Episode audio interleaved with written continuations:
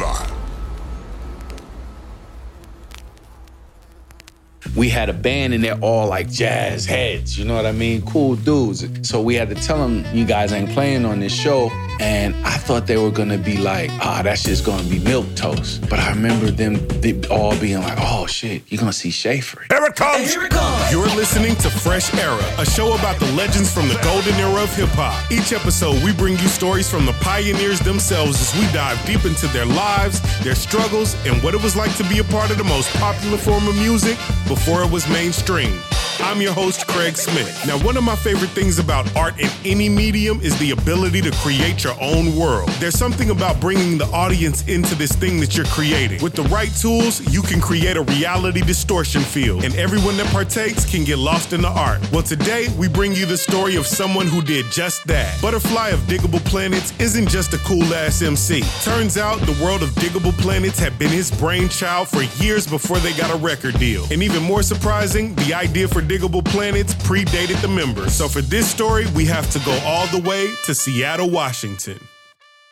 This is Ishmael Reginald Denon Butler, born July 3rd, 1969 in Seattle, Washington. And going as far back as his grandparents, there existed this theme of exploration and hard work. My grandmother and my grandfather being the uh, sort of curious and, and, daring frontiersmen that they were, they came up here sight unseen, you know what I mean, to uh, forge out a new life for themselves and uh, see what the opportunities brought. Eventually, they landed in Seattle Central District. The sort of like up and coming black neighborhood in the city where people could afford housing. Central District had undergone significant changes in demographics from the early 1900s. By the 1960s, as race restricted covenants excluded black families from moving into certain neighborhoods, black people from all over the country began to settle in Central District during the Second Great Migration. The whole neighborhood was really vibrant with a lot of transplants from um, Texas, Louisiana, Arkansas. People came up here for job opportunities and shit like that. I just remember like playing in the yard, playing with all my neighbors. It'd be 12, 13 kids on the block, you know, all from varying ages and people calling, you know, your mom, grandma calling you to come home, walking to and from school from the grade school days. And at home, he was faced with some changes early on as his mother and father split up. But this would end up expanding his world. They had an amicable relationship, so I was always in the East Coast, New York, where my father lived for a little bit, Philadelphia, where a lot of my family was, Baltimore, D.C., I lived there. This bicoastal living gave him a wide range of experiences that left their marks. It was very distinct. What you would get in New York, even what you would get in Brooklyn, from what you would get in Harlem and then that kind of stuff. North Philly, South Philly, West Philly, DC. I was in all of those places. And when he got to middle school, he started to live with his father permanently. He was actually getting his doctorate degree in early American history. So he would have to like teach sometime at different places. And this had him traveling up and down the East Coast with his father, soaking up all the culture that he could. I had a good young life, very free, encouraged to explore. Actually, uh, forced to explore sometime, you know? And with that exploration being on both coasts with his mother and father, he was also exposed to a spectrum of musical tastes. So mom's was Motown at, at her core. But then when she got older, she was more of Earth, Wind, and Fire, Gil Scott Heron. But no one stopped to think about the people uplifted people, revolutionary sounding music, uh, Luther and stuff like that. Pop music, she was into that. My dad wasn't. There wasn't no pop music. His dad took music pretty seriously. All jazz, all like quote unquote heavy stuff. All of the small band stuff. Blakey, Wayne Shorter, Mingus.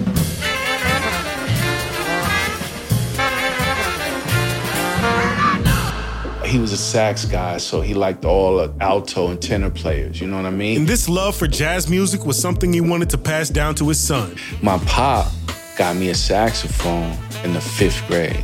He got me an alto sax. We was in Philly at the time, and I started taking lessons with this dude named Bobby Zankel. The world of music had opened up to him, and he was committed. Played it that summer, came back with my mom, and continued to play sax in the jazz band and the concert band for the next three years. And if you were to look close enough, you would see that he wasn't just trying to learn, he was trying to master. Like I would practice whatever we had to do on the practice sheet and then put on some record and try to try to get jiggy with the record or figure out what they were playing. One of my favorite things about jazz music is improvisation. But any seasoned jazz musician will tell you you have to know the record in order to improvise. And this was something that was drilled into young Ishmael early. I stress preparation because when you're prepared, you know, that's the time you can play. Inventing as you're going, you know what I mean? Seeing two, three moves ahead, that kind of shit, you know? I've had that in me. He also had an appreciation for lyrics, not just the lyrics from the songs that his parents would listen to, but also from television. If you had a good jingle on your thing that was catchy, I, I knew it and I was keen to it. I used to like Welcome Back Kotter because it was always like the emotion of the lyrics, like um, Welcome Back.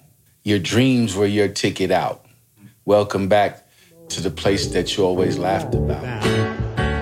Well, the names have all changed since you hung around. But those dreams have remained and they've turned around. Who'd have thought we need you? We tease him a lot because we got him on the spot. Welcome back, you know?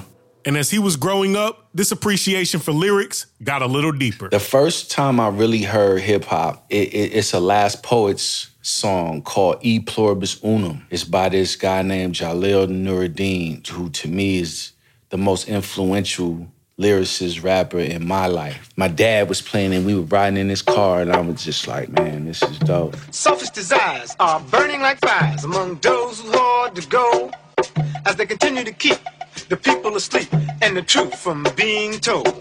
Now, racism and greed keep the people in need from getting what's rightfully theirs, lying and stealing and double dealing as they exploit the people's fears to my dad and them, it was probably like the illest shit. You know, like, did you hear this? You know what I mean? Because that's how they bumped it. This was 1972, still a long ways away from hip hop. So what he was hearing from the last poets was an attempt to articulate the struggle for black power in America. Needless to say, it left a mark. But this wasn't something he thought he could pursue.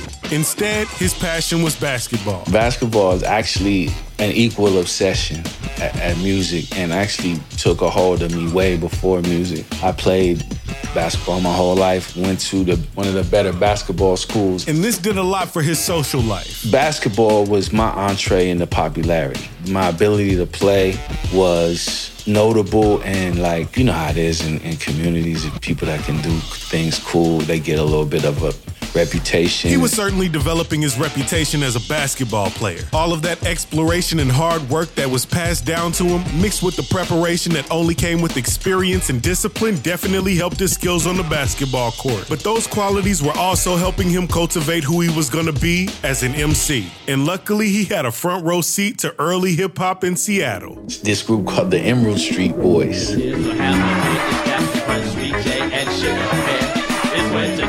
We rock the party. Hood with a Christmas Merry Christmas. Sugar Bear, James Croon, like these were the cats older than me that was getting their name up in like dancing and rapping and they had all the girls and you know they would perform down at the Seattle Center and you know like and Sugar Bear he was kind of like my cousin because his mom and my mom were tight we would see each other at the cookouts and that kind of things our family knew each other knowing him was big because, you know, like I would be at places he would be performing, just one of the kids in the crowd. And I knew him, you know what I'm saying? He was fortunate enough to have a front row seat to hip hop in Seattle and on the East Coast. Being so close to New York City with his dad, he got the music before most of his friends on the West Coast. So it was two radio stations in New York. Chuck Chillout was on WBLS. Power. 5 WBLS. Red Alert was on Kiss FM. We're chilling at 98.7 Kiss with our homeboy Kool DJ Red Alert. On Saturday and Friday nights, they had a hip hop show. And that's when they used to have um, dual cassette. You know what I mean? So you would have two cassette things on. One would record and one would play so you could make duplicates. I can't even like explain to you the actual bombastic excitement that like cats tuned in all over. Like so, so if you could get your hands on a Chuck Chillout or a Red Alert show, tape, wherever you got back to, you were the man. I mean, they just was playing songs that you wasn't gonna hear nowhere else and that weren't being played anywhere else. You know, I would get those tapes and bring them back. Yo, we're the Boogie Down production crew with the TR-808D Nice. Man, and, and we would just sit around and listen to those tapes, man study the lines and study the bars. And he was also studying hip hop as a whole. It wasn't just the music he was bringing back to Seattle. I would come back here and I would have haberdashery, New York shit, you know what I'm saying? Lee jeans, flavored jeans, suede pumas, a double goose down jacket with the fur collar, Terry Clark Kangol hats, Cazal glasses, you know what I'm saying? Gold chain, shit like that. They'll be like, yo, who is this dude? And I, my haircut was different, everything, you know what I'm saying? So that's how people kind of knew who I was because I had this New York East Coast connection. In no uncertain terms, Ishmael was that guy. He was already a stylish kid, going back and forth from Seattle to the East Coast with his dad, soaking up all the game he could, not just from his dad and his dad's cohorts, but also on the basketball court and in the sounds of hip hop. He was on a journey of self discovery that would lead him all the way to pursuing a career in music. Coming up, Ishmael goes from basketball star to rap star, and this journey will require him to use all of his skills that he picked up throughout his life to persevere. After the break, Ishmael becomes Butterfly and creates Diggable Planets. We'll be right back.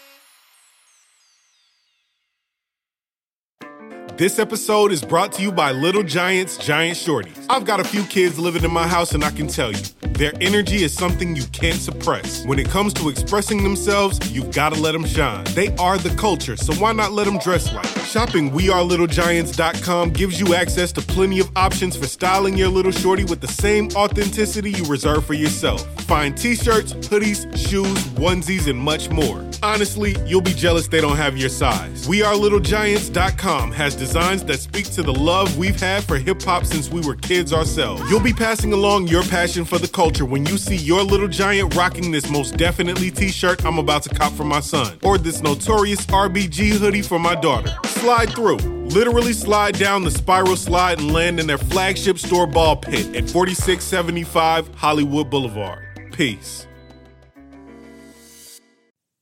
Okay, it's time to commit. 2024 is the year for prioritizing yourself. Begin your new smile journey with Byte, and you could start seeing results in just two to three weeks. Just order your at home impression kit today for only $14.95 at Byte.com.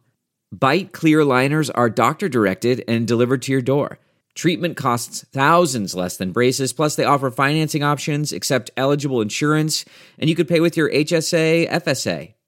Get 80% off your impression kit when you use code WONDERY at Byte.com. That's B-Y-T-E dot com. Start your confidence journey today with Byte. The comfort of your favorite seat is now your comfy car selling command center, thanks to Carvana. It doesn't get any better than this. Your favorite seat's the best spot in the house. Make it even better by entering your license plate or VIN and getting a real offer in minutes. There really is no place like home. And speaking of home, Carvana will pick up your car from yours after you finalize your offer. Visit Carvana.com or download the app and sell your car from your comfy place. It's the early 80s in Seattle, Washington, and young Ishmael Butler, soon to be known as Butterfly from Diggable Planets, is obsessed with basketball. And this obsession would keep him all over the city. And around the city, hip hop was starting to gain some traction. We used to go up to this thing called the Boys Club. The Boys Club had a gym in it and was like kind of a, a rec center. So, you know, everybody would go there after school till their mom got off work, shit like that. And being a kid obsessed with playing basketball whenever he could, you know he was in the building. It was cool. It was rough up there, but But this was another place for him to explore his love for basketball and a place where he would discover more ways that he could indulge in hip hop. Enter Sir Mix-a-Lot. I like big butts and I cannot lie. And he would DJ weekends at this um, boys club, and it was like known as the Hood Party. All the young thug dudes and stuff would go up there. He's a legit town legend. And between Sir Mix-a-Lot and the Emerald Street Boys, he saw that hip hop was starting to make its way all around the country. But thanks to a song that we've literally never mentioned a thousand times on this show, Everybody was just writing raps, you know. So I was writing raps in school, at home, rapping over everything that I could find, like I was developing the desire to be a rapper. But at that time, man, it was like some Lord of the Rings shit. Like you wasn't gonna make it into in the rap game. Like you had to go to New York. You had to get a demo done. Like nobody had no fucking studio at home. You know what I'm saying? What are you even talking about? You had to find the studio, number one, get into the studio, two, pay for it, three, and then what? Like then you just had a demo on a tape. Now what? Now you gotta find a record label. How you even gonna get in the door? What's gonna happen? And don't nobody wanna hear that shit. So it, like I said, it was like winning the lottery, man. And the most that anybody participating in hip hop at the time could wish for was respect from their peers. It really wasn't about making it and who's famous and who's gonna because if you could prove that you could do it you was gonna get a certain amount of notoriety and fame wherever you was at. And the culture had a little bit higher standards at the time as well. Cass will tell you man you need to quit. You know what i'm saying? You ain't this ain't for you. You know what i mean? He was testing the waters with hip-hop hoping to impress the people around him. But at the time his main obsession was still basketball. Basketball was the biggest part of my life up until i was probably 20 years old. I went to University of Massachusetts and played for a basketball coach there named John Calipari. There is John Calipari. He was the Atlantic 10 coach of the year last year, led UMass. And despite how much time he had spent obsessing over basketball, he ended up pursuing music as his primary passion. I never had professional hoop dreams. I was a very good player. I knew my limitations because of my size and stuff like that, but collegiate level for me was like my goal music, I, that's what I switched over to right around 19, 20 years old. And choosing this obsession also meant that he was choosing a whole new life for himself. I had to bet it all. And the first thing that he put on the line was school. Left school, I went to New York. I didn't have no money, I didn't have no place to stay. But all I knew was I wanted to, you know what, I'm gonna go to New York and I'm gonna, I'm gonna, I'm gonna make it. I'll figure it out when I get there. It's naivety. Some might even call it stupidity, but you kind of had to have that blind faith in order to make it. It might look to some like he was unprepared, but he had spent his entire life working hard and going after what he wanted. But that didn't mean that everybody understood, namely his parents. You what? You know what I'm saying? Like, nah, bro, like you gotta, that's fine. But you need to, you know what I mean? Don't leave school. What the fuck are you doing? You know what I mean? Like that's how they looked at it. His grandparents and parents have fought so hard to create a better life for their children. And now Ishmael was willing to risk all of that for his dream. They had sacrificed, you know, and they saw sacrifice, you know, for opportunity for myself and my peers. So for me to kind of like throw it away they didn't they didn't think that was respectful. And i didn't either so i kept going at school kind of as long as i could. But once he got to new york it was a completely different story. As soon as he touched down it was off to the races. And luckily he had some family he could stay with until he was on his feet. Well i had a cousin there you know so i got the couch surf. But that didn't mean it was comfortable. They were like every day like hey uh, when are you getting the fuck out of here? You know what i'm saying? And with the clock ticking for him to get out and do his own thing he had to resort to any methods he could in order order to find his way into the music industry. Back then, they used to have these trade magazines, Hits magazine and shit like that, and they would sell them at like Tower Records, and it was for radio shit. And in the back of the of them, they would have you know independent record labels and their addresses and their lead A and R person and shit like that. So I copped one of those. And he looked for any opportunity he could, and this paid off. So I ended up getting a job working at the, uh, as an intern for Sleeping Bag Records. Sleeping Bag Records was home to acts like T La Rock. Nice and smooth. Sometimes I rhyme slower, sometimes I rhyme quick. I'm sweeter and thicker than a Chick-O-Stick. EPMD. The employers of a year, yeah, we're back to work. I took time off. All the rappers got drilled. And Just-Ice. To the best of my knowledge, I guess that I'm fresh on what I manifest. I never hold it, hold it, hold it. What's going on, John? And this was just the entry level position he needed to get his feet wet in the music industry. What I was was an intern and a runner. Back then, they used to make white labels, and these were test pressings of songs that were about to be released. They would give them to me as the intern, and I would have to take them to club DJs. I would go to the club, and we stand by the DJ booth and oh yo, I got the new, you know what I'm saying? All young dudes and shit like that. But because of that, I got to kick it in all of the clubs and shit like that. And he also got to rub shoulders with the artists. You know, let's say, oh, bring a sleeping bag jacket to the guys that are about to perform down at X Club. And then, I, okay, boom, I jump on the train and go down there and they, oh, Ish, oh, yeah, he's here, he got the jacket. He was constantly mixing with DJs and artists. And for him, this would have been a dream job. But it didn't really pay the bills. So he ended up doing what any young man in New York City in the 80s would do if he had connections. Just hustling, man. You know what I mean? New York, you could get into a lot of things, some legal, some not, you know, but small time shit, never robbing nobody and no shit like that. Just like selling weed for the big bro or something like that. Just enough to pay my rent, which was probably like 75 bucks or something like that, you know? And he would need the money to pursue his passion. He wanted to be a recording artist. And in order to do that, he needed a demo. And in order to record a demo, he needed a studio. And that's where interning for Sleeping Bag came in handy. There at that job, I met a dude who lived in Queens. He had a home studio. His name was Stacy. He let me pay him to come out and record my demo. But just because he found a spot didn't mean that it was gonna be easy. He was like a cool ass white boy from Florida, right? And he had this girlfriend, and she did not care for me coming over there, man. You know what I mean? How long are you gonna be here? How much money are you paying? Why? When are you? You know? And I was just like, yo, Stace, I'll, I'll give you the money next time I come. And if you don't bring the money, don't don't come next time. Like she was out of control, man. But when it came to actually getting down to business, he wasn't just recording. He was also learning how to make the tracks. There were many different machines that you could use to sample. On this show, you've heard us talk about producers using a drum machine called the SP1200. But over at Stacy's house, he had an MPC. The Akai MPC would become a staple in hip hop production. That was where that that was the way you could capture samples, edit, truncate, loop, add the beat to it,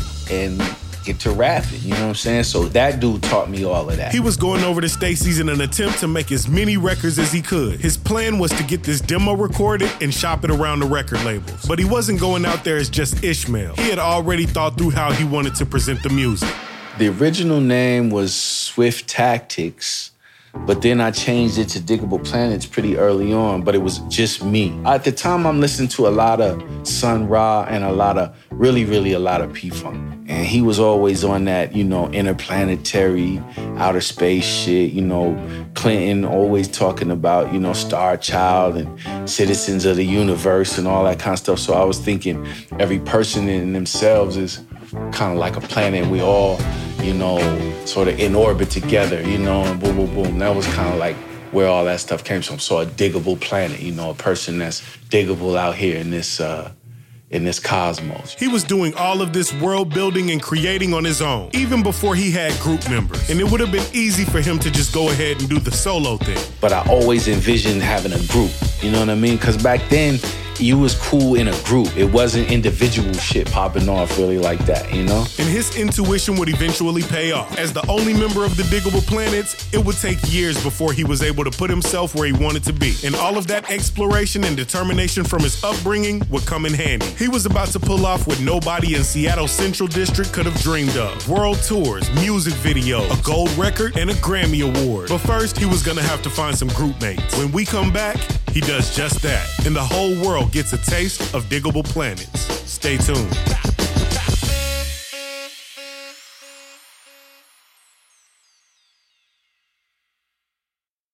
Hip hop in the 90s. It was incredible. It was groundbreaking. And let's be honest here, sometimes it was weird. Gold Rush is Stupid Fly Media's latest hip hop podcast. Each week, your host, Sean Kantrowitz, that's me, will be uncovering a different topic from the golden era of hip hop. Some of it will hold a special place in your heart. Some of it will be a subject you may have forgotten about. And some of it, well, some of it we're still looking back and wondering, how the hell did this happen? And we won't be going on this journey alone. Each episode features in depth, brand new interviews with the artists, producers, eyewitnesses, and key behind the scenes players of the golden era, including Grand Puba, Del the Funky Homosapien, DJ Evil Dee, Fatlip from the Pharcyde, Hank Shocklee of the Bomb Squad, Young MC, David Faustino, Merce, and many more. We all have great memories about 90s hip hop, but you've never heard a podcast that looks back at it like this. Gold Rush, coming February 7th. Subscribe and listen wherever you get your podcasts. Subscribe and follow at Stupid Fly Media and at Hip Hop Gold Rush for more updates and exclusive content. Don't miss the Gold Rush! Delve into the shadows of the mind with Sleeping Dogs, a gripping murder mystery starring Academy Award winner Russell Crowe. Now available on digital. Crowe portrays an ex homicide detective unraveling a brutal murder he can't recall. Uncovering secrets from his past, he learns a chilling truth. It's best to let sleeping dogs lie.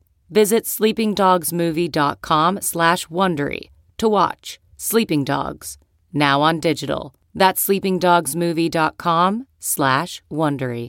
CarMax is putting peace of mind back in car shopping by putting you in the driver's seat to find a ride that's right for you. Because at CarMax, we believe you shouldn't just settle for a car. You should love your car. That's why every car we sell is CarMax certified quality so you can be sure with upfront pricing that's the same for every customer. So don't settle. Find love at first drive and start shopping now at CarMax.com. CarMax, the way car buying should be. Welcome back. By this point in his journey, Ishmael had turned into Butterfly. He gave up his studies at the University of Massachusetts to pursue a career in music. This led him to New York City, working for Sleeping Bag Records as an intern. This was his foot in the door and also his gateway into recording a demo. And when I got the demo done, I looked in the back of Hits magazine, found out all the addresses. They were all in Manhattan, like in these kind of like old office buildings. And you would go up, get on the elevator, go up to whatever the suite was or whatever, and knock on the door, and they would buzz you in. And it would be like this kind of like warehouse operation of independent record stuff, and see if you could leave your demo, or maybe you could see the A&R guy, and. So I did that for like two years. This was still in the early days of commercial hip hop. So if you wanted a record deal as an MC, you could mostly get in contact with the record labels. Back then, there were so many independent labels around New York that he could literally pick up a book and find the address. He had a go getter attitude about the whole thing. But keep in mind, he was from Seattle, and he was making it up as he went along. There was really no rule book for getting on in hip hop in the 80s, and it was easy for doubt to creep in, especially when you're in the mecca of hip hop, New York City, around New York City artists. They're definitely on a pedestal. I'm coming from Seattle. I'm seeing you know, these real New York hip hop gods. You know what I mean? But at the same time, you know, whether whether you realize it or not, it, it eventually sinks in that you're standing right there with them. You know, the only difference is the sort of proximity to this goal. It starts sinking in like if I'm here, maybe I'm here. I think that's started dawning on me after a while. And that confidence would definitely help as he needed to recruit members. I used to run with this dude named Square from here. Here in Seattle. He came to the East Coast to visit. I'm like, yo, we be in this group with me. All right, cool, cool. The first demo had a picture of me and him on it. So there was another ladybug too, this other this other sister named Katrina Lust that I went to UMass with. She lived in New York. She was gonna be Ladybug. But it took so long to get the deal and stuff that life just swerved in and they had to do other shit. And it's crazy that he already had the names and everything picked out for Diggable Planets. Man, I had this whole world like notebooked out, man. I probably had 15 insect names for different people that might be involved. Like, yeah, it was all it was all mapped out. And even though the original two members didn't last, we actually got in Rolling Stone magazine in that incarnation of Diggable Planets in the uh, Rolling Stone with Pee Wee Herman on the cover. And eventually, the planets would align for him to meet just the right people at the right time. Cats would be in New York, just be like, "Yo, let's go down to Howard and go have fun, kick it." And I used to see this guy everywhere: Philly, D.C., New York, Baltimore. Who is this dude? Sino. He was like a um, party promoter. He was in a rap group himself. Used to dress hella fly. Had a big flat top like cats used to wear back then. So this was Doodlebug. When I started seeing him, I was like, "Yo, I think I want I want him to be in the group." You know what I'm saying? So one day he's down in Philadelphia, and they got this place called the Gallery. The Gallery's where all the neighborhoods come downtown and hang out. It's like a mall, shopping mall, sneaker stores, all that shit. And I seen him and his man Jamar coming down the escalator. At the bottom of the escalator was like a magazine store, and the magazine had just come out with with the Pee Wee Herman cover and the Rolling Stones. So I was like, "Yo, yo, come here for a sec. Let me show you something, man." I said, "Listen, man, I got this group, man. You know, check it out. I'm in Rolling Stone. Boom, boom, boom. I want you to, you know, be down and shit like that." He was like, "Yeah, okay, okay." And you could tell, like, the fact that it was in Rolling Stone, he was like, "Okay, you know." We started hanging out, writing rhymes, and talking about it, and dreaming, and all that kind of stuff. And then he knew Mecca. That's Ladybug Mecca. She was from Maryland. He met her in D.C. but they were up in Philly at the time, and we used to just start all hanging out, dreaming and shit like that. And even after solidifying group members, it was still a grind to get a record deal. But sooner than later, opportunity would meet preparation. I was living in Jersey City, and I was coming to New York on the PATH train every day. I met this lady on the PATH train. I gave her my demo tape. She gave it to this her friend, this dude named Dennis Wheeler. He was working at Pendulum. He dug it, and that got the ball rolling. Pendulum Records was a hip hop label that was founded by Ruben Rodriguez, and they were being distributed by the powerhouse label Elektra Records. And the plan was for them to release an album, an album for Butterfly that had been in the works for years. And that was years and years of thought and preparation. Because it was just my my dream. You know what I mean? I have been sp- spent every minute of the day for the last fucking 10 years on this shit. You know what I mean? Like And all of that preparation allowed him to create a sound with these two new members, Doodlebug and Ladybug Mecca. A sound that was unique to them and also had Butterfly talking about some topics that many rappers weren't touching at the time. He took inspiration from the last poets and decided to speak to issues that were happening around him. I'm talking about a song on the album about abortion called La Femme Fatale. Spontaneity has brought a third. But due to our youth and economic state, we wish to terminate. About this, we don't feel great, but baby, that's how it is. But the feds have dissed me, they ignored and dismissed me. The pro lifers harassed me outside the clinic and called me a murderer. Now that's hate. At that age, I knew some people that were going through that. It resonated with me. I understood those that were against it, the oppression that was inherent in it and I, I didn't like it. So he felt he had a responsibility to speak up, a responsibility that came from his home. My parents were always political. They saw life, existence through politics, a political lens. In that, they always sided with the oppressed, partly because that's where they had been sort of relegated to because of the color of their skin and the opportunities that were, were not being given to them. You feel me? So as a kid, I understood that it was a responsibility to know what's going on and speak about it, do something about it, never let injustice go by without addressing it or doing something to push it out. So I thought that's what you were supposed to do. And as the quarterback of this whole Digable Planet situation, he was also supposed to make really good records. Songs that would get stuck in the listener's mind. Songs like Where I'm From. Boogie driving rap is life where I'm from. Where I'm from, a mod play with Izzy where I'm from. Where I'm from, it be like run your coat black. Jupiter keeps a fat beats by the pack where I'm from. Nappy hair is life. We be reading Marx where I'm from. The kids be rocking clocks where I'm from. You turn around your cap, you talk over a beat, and dig some sounds booming out of Jeep where I'm from. They were making groovy, jazz infused hip hop, and it was a breath of fresh air. When you listen to it, you can tell that this was a very high concept project, a project that would only come together like this with preparation. I was focused, but it was the focus of preparation, you know? I had seen it, it was my idea. I was gonna see it through according to specs. And after years of cutting demos on his own and needing to rebuild the group with two new group members, he was now with two MCs that he really trusted. And that was evident in how things played out with their biggest hit, Rebirth of Slick. Knowledge had this other group. That's Doodlebug. They also call him Knowledge. When his boys back in Philly and they had a song called No Bus Fear had elements of that loop. He's referring to the bass line to a song called Stretching by Art Blakey.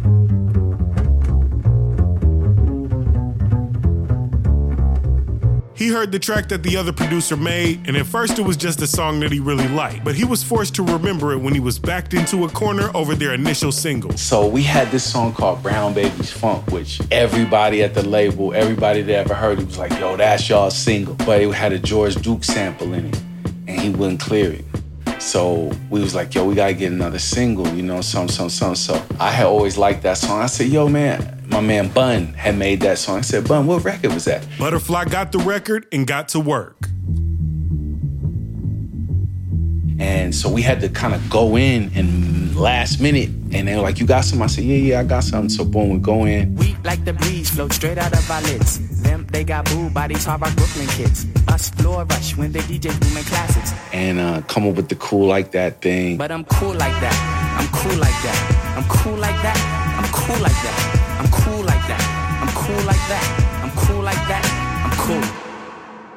Delivered it, you know, and I just remember everybody kind of being. I, I know they were wary because we had got all the way up to the single and it, it fell through, you know what I'm saying? Like fucking it was tragedy really. So when they heard this new joint, it, it was better than than the one we had. Cause the cool like that, the piece like that, the slick like that, the horn, you could tell that they thought it was had a chance. You know what I'm saying? Because it had hooks and stuff. You feel me? They had delivered a home run, and they were about to see the fruits of all of their labor. Rebirth of Slick was about to open up all the doors. Doors that would take them all around the globe, on television, onto the Grammy stage, and into the hip hop history books. We'll be right back after this.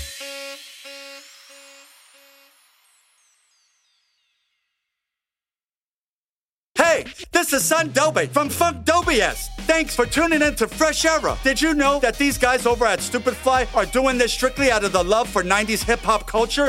If you like what you hear, please do me a favor. Go to stupid-fly.com and pick up some merch to show your support, then follow them on Instagram and Facebook at Stupid Fly Media. Thank you for supporting our community of Golden Era Gladiators. Now head over to stupid-fly.com. Okay, picture this. It's Friday afternoon when a thought hits you. I can spend another weekend doing the same old whatever, or I can hop into my all new Hyundai Santa Fe and hit the road. With available HTRAC, all wheel drive, and three row seating, my whole family can head deep into the wild. Conquer the weekend in the all new Hyundai Santa Fe. Visit HyundaiUSA.com or call 562-314-4603 for more details. Hyundai, there's joy in every journey. Okay, picture this. It's Friday afternoon when a thought hits you. I can spend another weekend doing the same old whatever, or I can hop into my all new Hyundai Santa Fe and hit the road. With available HTRAC, all wheel drive, and three row seating, my whole family can head deep into the wild. Conquer the weekend in the all new Hyundai Santa Fe. Visit HyundaiUSA.com or call 562-314-4603 for more details. Hyundai, there's joy in every journey. It's the fall of 1992, and Digable Planets is getting ready for the release of their debut single, Rebirth of Slick. We we finished that, and that's the single. We got a gig in London right as the single was coming out. We go to London, play at this club, do our thing, and the single picking up steam. They're like, yo, we're gonna do a video. My mom flew out for the video. That's her hand snapping in the video. She's in there a couple times too. And the video comes out and starts moving up on the video charts, like on BET. Every week they would have the top 10 video cool like that, bumping, bumping, bumping. You know what I'm saying? All the way went up to number one. Everybody in the country was down with Digable Planet. It was real. You know what I'm saying? Like, damn, like, we did it. Yo, what's up? We are proud to debut a new rap group, kicking off their single, Rebirth of Slick. Please welcome Pendulum recording artist Digable Planet. My sisters and my brothers, but that's how I'm living when I'm living on living color, and I'm cool like that. I'm cool like that. I'm cool like that. I'm cool like that. I'm cool like that. I'm cool like that. I'm cool like that. I'm cool. Check it out. In February of 1993, Digable Planet's debut album, Reaching, a new refutation of time and space, was released on Pendulum Elektra Records. And off the strength of their monster debut single, they hit the U.S. Billboard Top 200, and they peaked at number five on the U.S. Top R&B Hip Hop Albums chart. From there, it was straight to the moon. And on their way, they were stopping in cities all around the world. Well, yeah, because we were able to headline like thousand seat venues at the time. You know what I mean? So it would be somebody opening for us. And at a certain point, they got the opportunity to tour with Sade. You know, that was the first time I've been around a really, really, really, really big star, you know, like in the backstage area and all that. And I remember she used to have this like ex MI6 type dude named Alf that was her like main security guard. You could tell, you know what I mean, don't play around. But before she would go on stage, they would like wherever you were, you had to stop and stay there until she got from her dressing room to the stage. And I remember one time somebody in our band was just like, she's way over there, man. She ain't.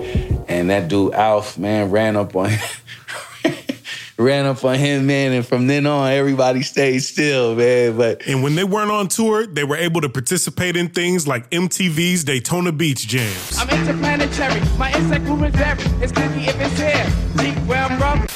We will be cool like that when Daytona Beach Jams continues. And it was wild. Like it's countdowns and camera movements and this and that. Okay, now, okay, you're on. You know what I'm saying? You do your thing and then, okay, now get up out of here. We got something else going. You know what I mean? Like 1993 was a crazy year for Digable Planets. They were everywhere from MTV to In Living Color to David Letterman. And this was a big deal for a hip hop act because the late night show with David Letterman featured legendary musician Paul Shaffer. At that time, you find out Paul's band's playing the music. Cause we had a band, you know what I mean? But they're like, nah, Paul's band's playing the music. And I remember thinking like, oh man, these corny ass dudes ain't gonna be able to, you know what I'm saying? We had a band and they're all like Berklee cats, like music, jazz heads, you know what I mean? Cool dudes.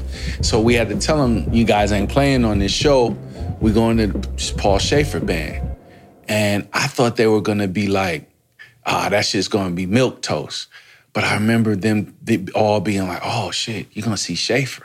Because to the musicians that knew, they respected him because these motherfuckers could play anything. Dog. He could do an arrangement and your shit was gonna sound just like your record sounded. You know what I mean? Uh, ladies and gentlemen, please welcome to the program Digable Planets. Kids! Boogie job and rap is life where I'm from. Where I'm from, I might play with Izzy where I'm from. Where I'm from. I realized like don't be, you know, judging books by the cover and shit like that. Motherfuckers are bad, man. You just, you know. And as 1993 came to a close, they got word that they were nominated for a Grammy. And Butterfly took this opportunity to bring his parents along with him. They probably hadn't seen each other in probably 10, five years, six years. Frank Sinatra was there that night. And I mean, we were sitting like in the chairs and shit. And um, Aretha Franklin was like on the next aisle over there. And you know, my mom was kind of like fidgeting and stuff like that. And I was like, what's going on? She was like, I'm fine, I'm fine, I'm fine. And later on, she told me she was just like, you know, like Aretha Franklin, you know, like, and then I had to think, like, oh, wow, like to her, that must be like seeing the queen, you know what I mean? Like, literally, it is that, you know what I mean? And right there, in front of the chairman of the board and the queen, Digable Planets category is announced. And the Grammy goes to, all right now, Digable Planet, Rebirth of Slick. I'd like to uh, uh, first thank my, my mom and dad over there.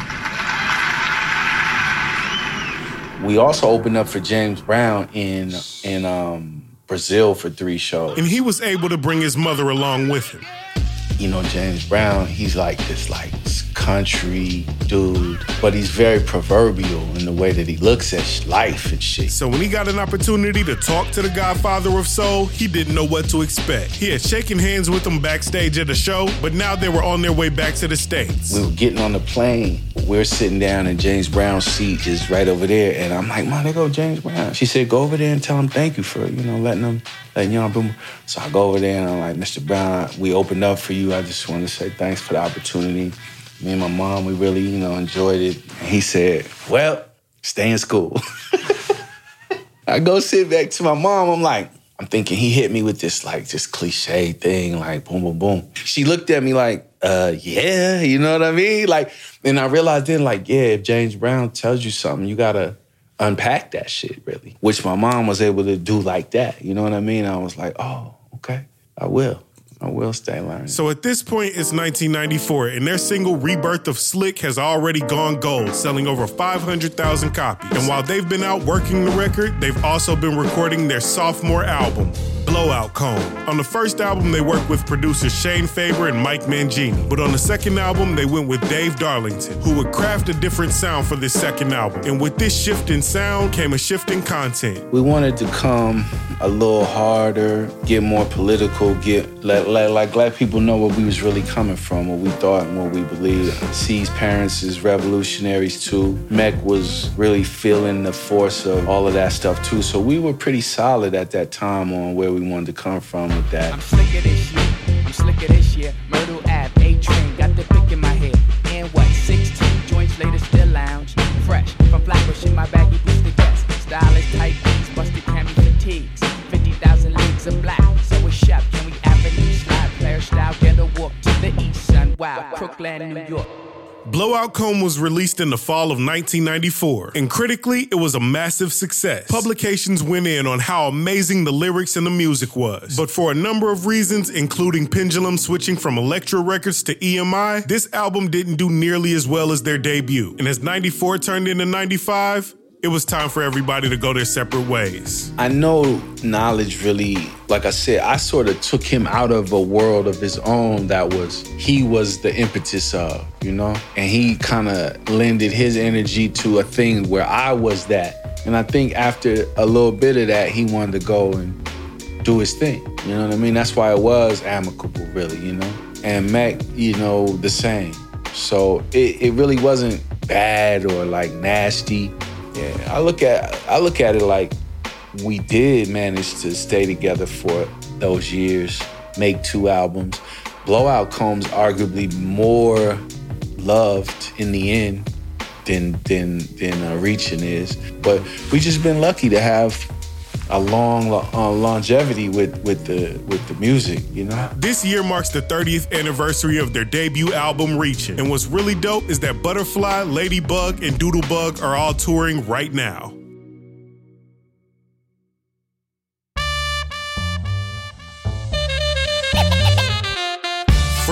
Is a Stupid Fly production. Written and edited by me, Craig Smith, and executive produced by DJ Cheap Shot. Chris Barnett, Stay in School. Sean Berman is our mix engineer. Music by The Math Club. Artwork by Ray Allen Davis. As always, leave us a review on Apple Podcasts or Spotify. You can follow us on Instagram at Fresh Era Podcast. Follow me at I am Craig Smith. Go to stupid-fly.com to sign up for our newsletter and to purchase merchandise. And go subscribe to our new show, Gold Rush. We'll see you on the next episode of Fresh Era.